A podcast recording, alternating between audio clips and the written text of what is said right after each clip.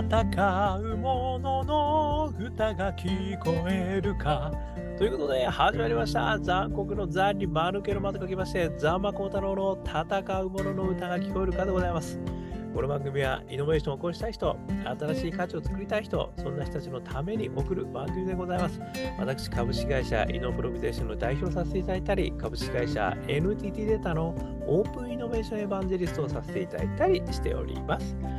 さてさて、本日はですね、2023年7月12日ということでございまして、まさに夏真っ盛り、今日もですね、灼熱の東京でございますけれども、えー、皆様、水分補給、いや、しっかりやって頑張っていきましょう。ということでですね、今日はですね、あの、真の課題の発見の魔法の言葉、これをですね、あの、ご紹介したいと思います。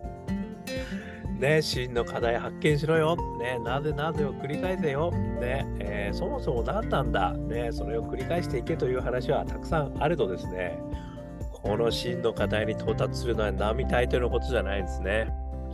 でですね、それについて、えー、非常にあの示唆のいただけるですね、えー、お言葉があった本を、あの最近読ませていただきまして、そこからちょっとお話をさせていただきたいと思います。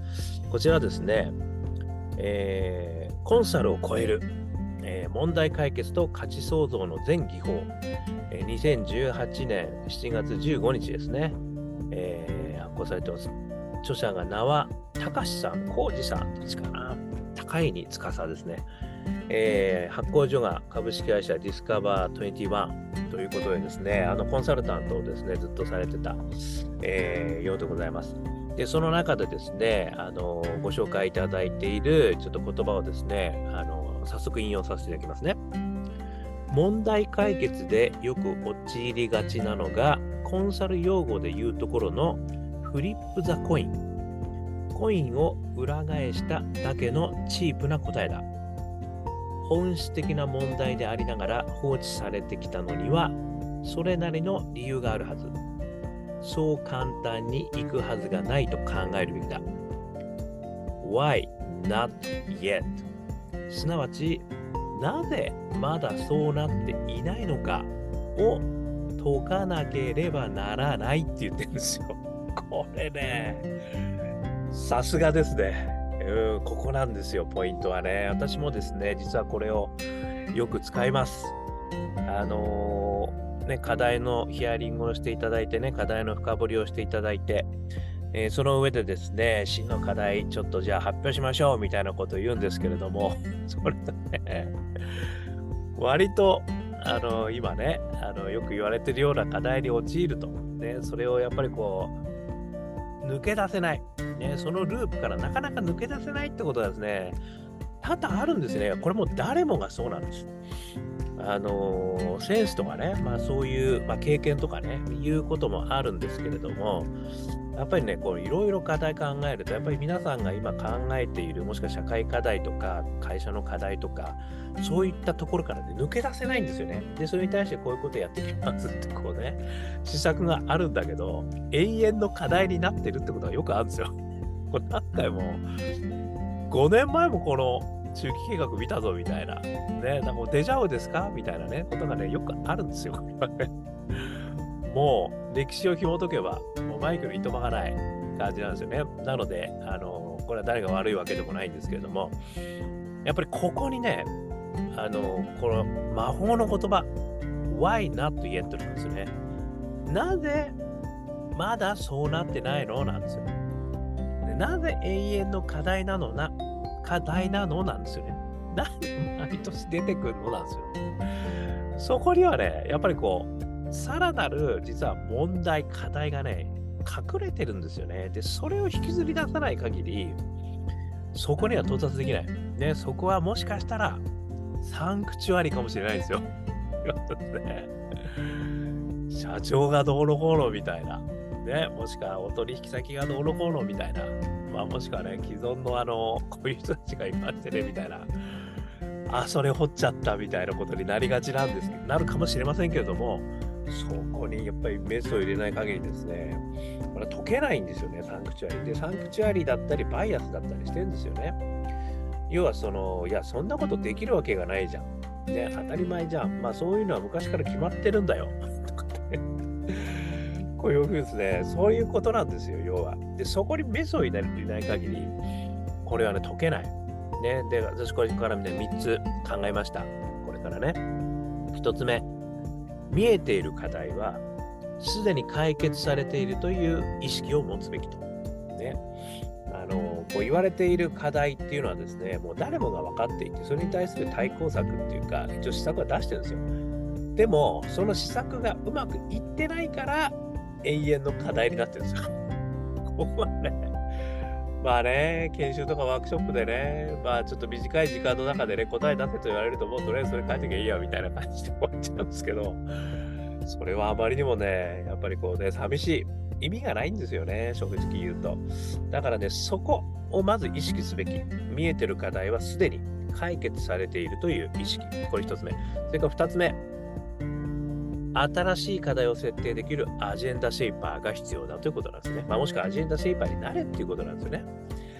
やっぱりその、これまさにね、山口周さんの、あの私の大好きな山口周さんのお話を持ち出させていただきますとですね、やっぱり世の中では、まあ、あのもうすでに要は豊かになってると。まあ、特にね、先進国ではですね。だから、課題は見えてる、見えてるというか、もう解決済みであるということなんですよね。つまり、三種の神器、乳酸種の神器ね、すべて手に入れちゃって、みんな新新機能の機能とかも、わけわかんない軌道追加をやりながら、なんとかこう伸ばそうとしてるけども、根本的な課題は解決してると。ね、冷蔵庫がある、テレビがある、掃除機がある、ね、いうことになってきてるわけですよ。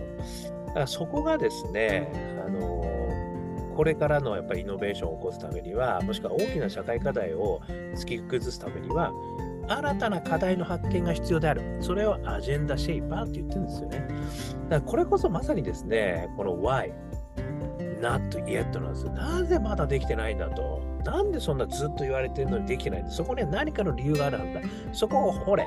ね、ということになるわけですよね。なので、新しい課題を設定できるアジェンダシェイパーがやっぱり必要なんだよ。もしくは皆さんがそれになれなきゃいけないんだよということもですね、ここで思い出させていただけるわけです。そして、5つ目。ネガティブケイパビリティなわけですよね。ジョン・キーツさんという詩人が言ってんですよ。人間はあの答えがすぐ分かるものに飛びつきがちである。ね、答えの分からないものをじっくりと考え続けることが大事である。で、それこそがネガティブケイパビリティであるって言ってるんですよ。やっぱりね、こう我々ね、時間内に試験をやってきてますからね。まあ会社の中でもね、あの、タイパー、コスパ求められて、もううわーやってるわけじゃないですか。もう時間の、時間をどうかどうにかこうにか、ね、お金のどうにかこうにか。でも、やっぱり世の中でね、その、解決できてない課題っていうのは、なかなか一筋縄でいかないんですよ。だからこそ、みんな永遠の課題にして、そーっとしておこうとかってなってるわけですよね。そこを、ダメだ引きずりだぜつってね、空気を読まないで、社長が、社長のあれ買えないんじゃないですかとか言っちゃうっていうね。サンクチュアリでも土足で踏み込む。ね、そういったですね、やっぱりこう、あの、まあね、土足で踏み込んじゃいけませんね。うまいことやる。そういうことをね、やっぱりこう考えないといけない。ということでですね、この3つ、ね、あの、1つ目が、見えてる課題はすでに解決されてますよ。それから2つ目が、新しい課題を設定できるアジェンダシェイパーにならなきゃいけないよ。そして3つ目が、ネガティブケイパビリティ大切にしていこうね。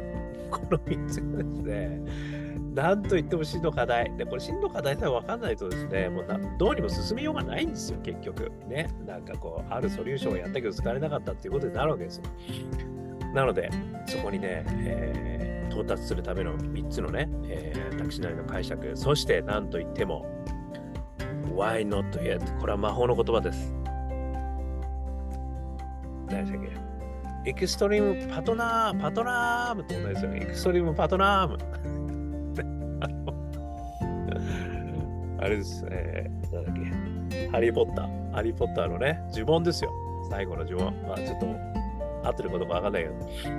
ということで、えー、ぜひともですね、このエクストリームパトナーム、使っていただければいいんじゃないかなということで、えー、ご紹介させていただきました。少しでも参考になりましたら幸いです。ということで、YouTube、ポッドキャスト、毎日話しますので、よかったら登録してくださいね。そして Twitter、Facebook、えーこちらの方、前コメントしてくださいね。毎日投稿しますよ。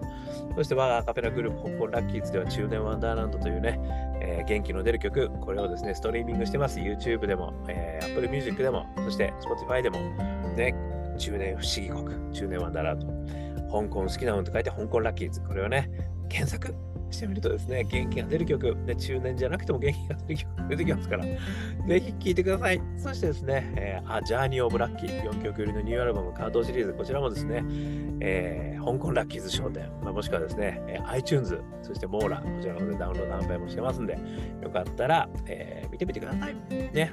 そして、一人からでもイノベーションができる、そんなことを書いた本、オープンイノベーション21の秘密。こちらもですね、1時間ぐらいで読めちゃう本ですけれども、21のイノベーションの秘密が手に入っちゃうんで、これお得な本でございますよ。よかったら見てみてください。電子書籍、リアル書籍、両方ありますと。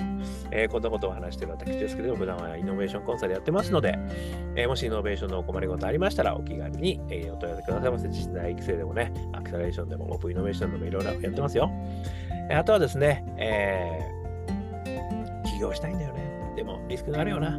まあ、そんなことを考えてる方々に何度でも挑戦できる、そんなプラットフォーム作り、こんなこともやってますので、起業家候補の皆様、起業家やりたい皆様、えね、お気軽にご相談いただければと思います。ということで、今日も聞いていただきまして、どうもありがとうございました。それでは皆様頑張りましょう。また明日